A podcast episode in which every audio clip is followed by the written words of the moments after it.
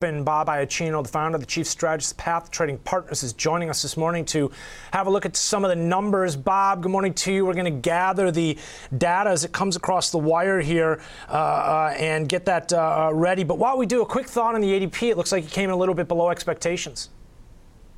Yeah, this is what you want to see, Ben, if you're a bull in equities, as well as somebody who uh, kind of wants the best for the overall investor. You want to see employment start to falter. It sounds strange to be kind of hoping for that as investors, but it is what you want to see because it basically shortens the time of the Fed front loading rate hikes and it shortens the time potentially of them holding rates higher. Right now, that higher for longer is the theme. It's what I expect Jerome Powell to speak on if he's asked the question in his speech today. Is that higher for longer is really what we're looking at now, whether December is 50 basis points or 75 basis points, whether there's another 25 in February or not. The market's come to grips with that. So that's what you want to be looking for. That ADP plays into that. I'd agree. Falter, but not necessarily crater, right? I mean, if it had come right. in below 100,000, that might raise some concerns and possibly weigh on the indices.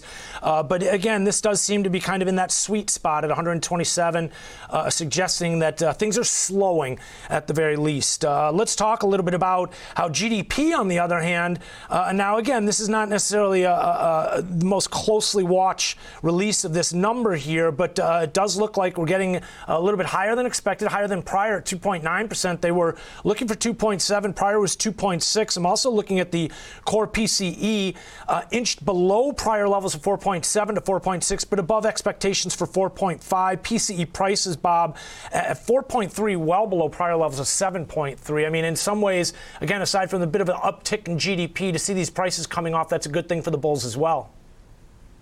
Yeah, it is. The one thing that bothers me is the price index higher than expectations. I would yeah. like to have seen come in at expectations or lower because, as you know, Ben, markets react to what they expected to happen, not necessarily what it was versus last month. If the market was True. predicting that we get cut almost in half on the current number and we're a little stronger than that, it's not necessarily a, a positive. But you know, when you look at the price story, uh, goods prices are about 40% of the CPI uh, services inflation doesn't ever really go down. We've talked about this before. It's wages.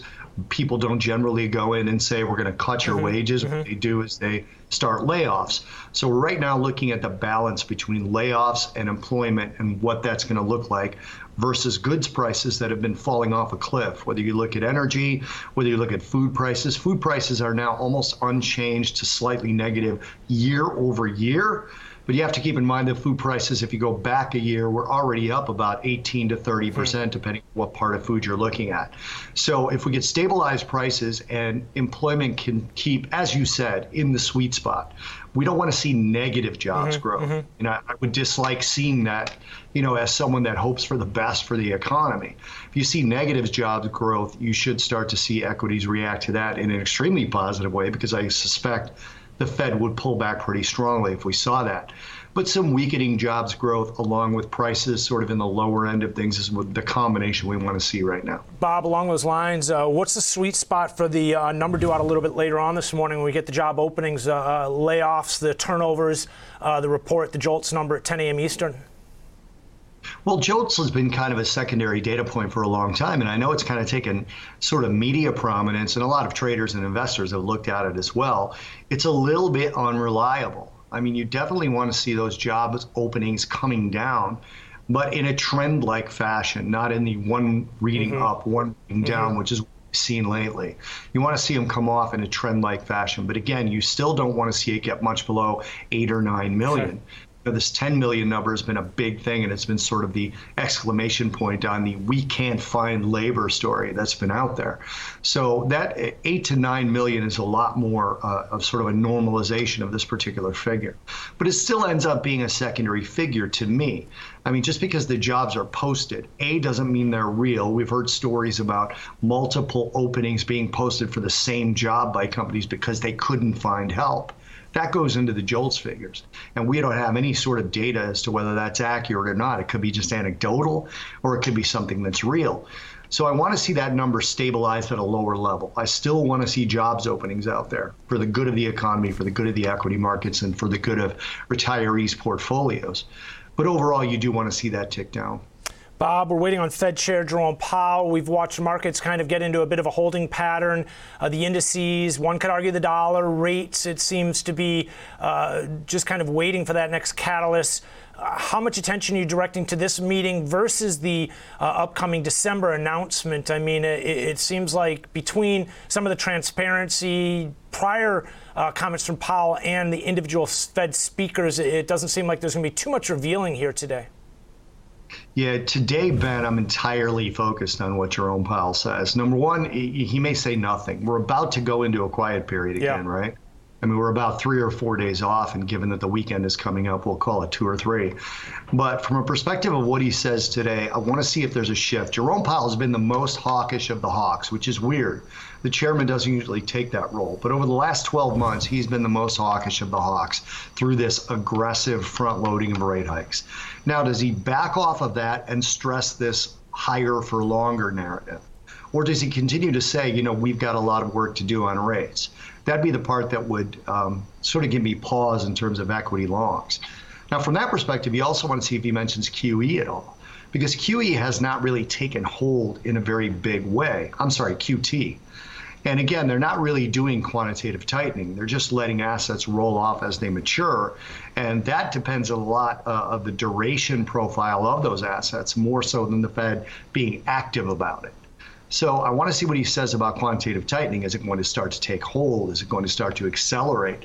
They've already sort of put a cap in that by capping the amount that can roll off. So in other words, if they get above that 95 number that they've mentioned out there, they'll actually replace the maturing assets with new assets. So that's something we got to keep an eye on. But they haven't really gotten above 33 billion in any given period yet.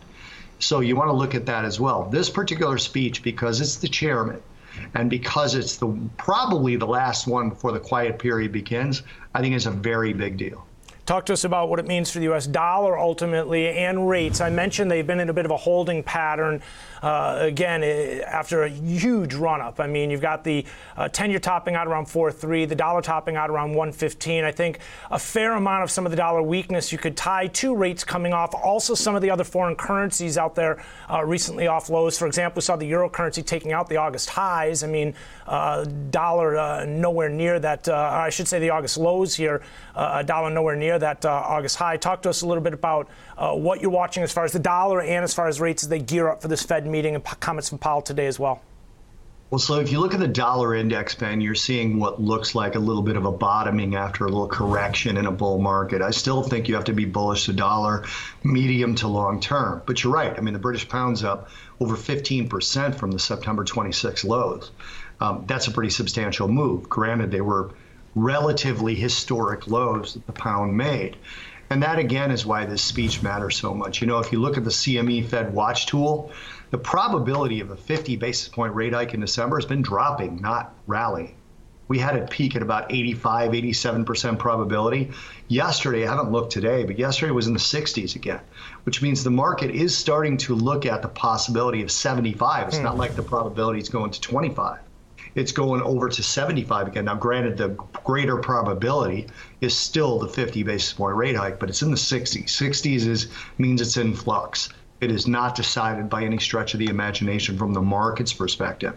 And the dollar to me looks like it might be bottoming off of this little correction. It's hit some good support levels. And again, when you start to look at the other economies, who's more likely to stay aggressive for longer? It's likely to be the U.S. Federal Reserve. I mean, we have the strongest economy of the economies that might be going into recession. It also looks like if we're going into recession, it's going to be a little bit further in the cycle than it would be for the EU or the UK specifically. So I think the dollar is still a, a, long, but it's more from a medium to long term perspective as opposed to the next week to 10 days. All right, something to keep an eye on there, to say the least here, Bob, uh, uh, helping us unpack some of the numbers, uh, look at some of the financial markets, and getting us ahead of Fed Chair Jerome Powell's comments today and the Fed meeting headed our way next month. Bob Iaccino, always a pleasure. Thanks for joining us. Bob's the founder, the chief strategist of Path Trading Partners.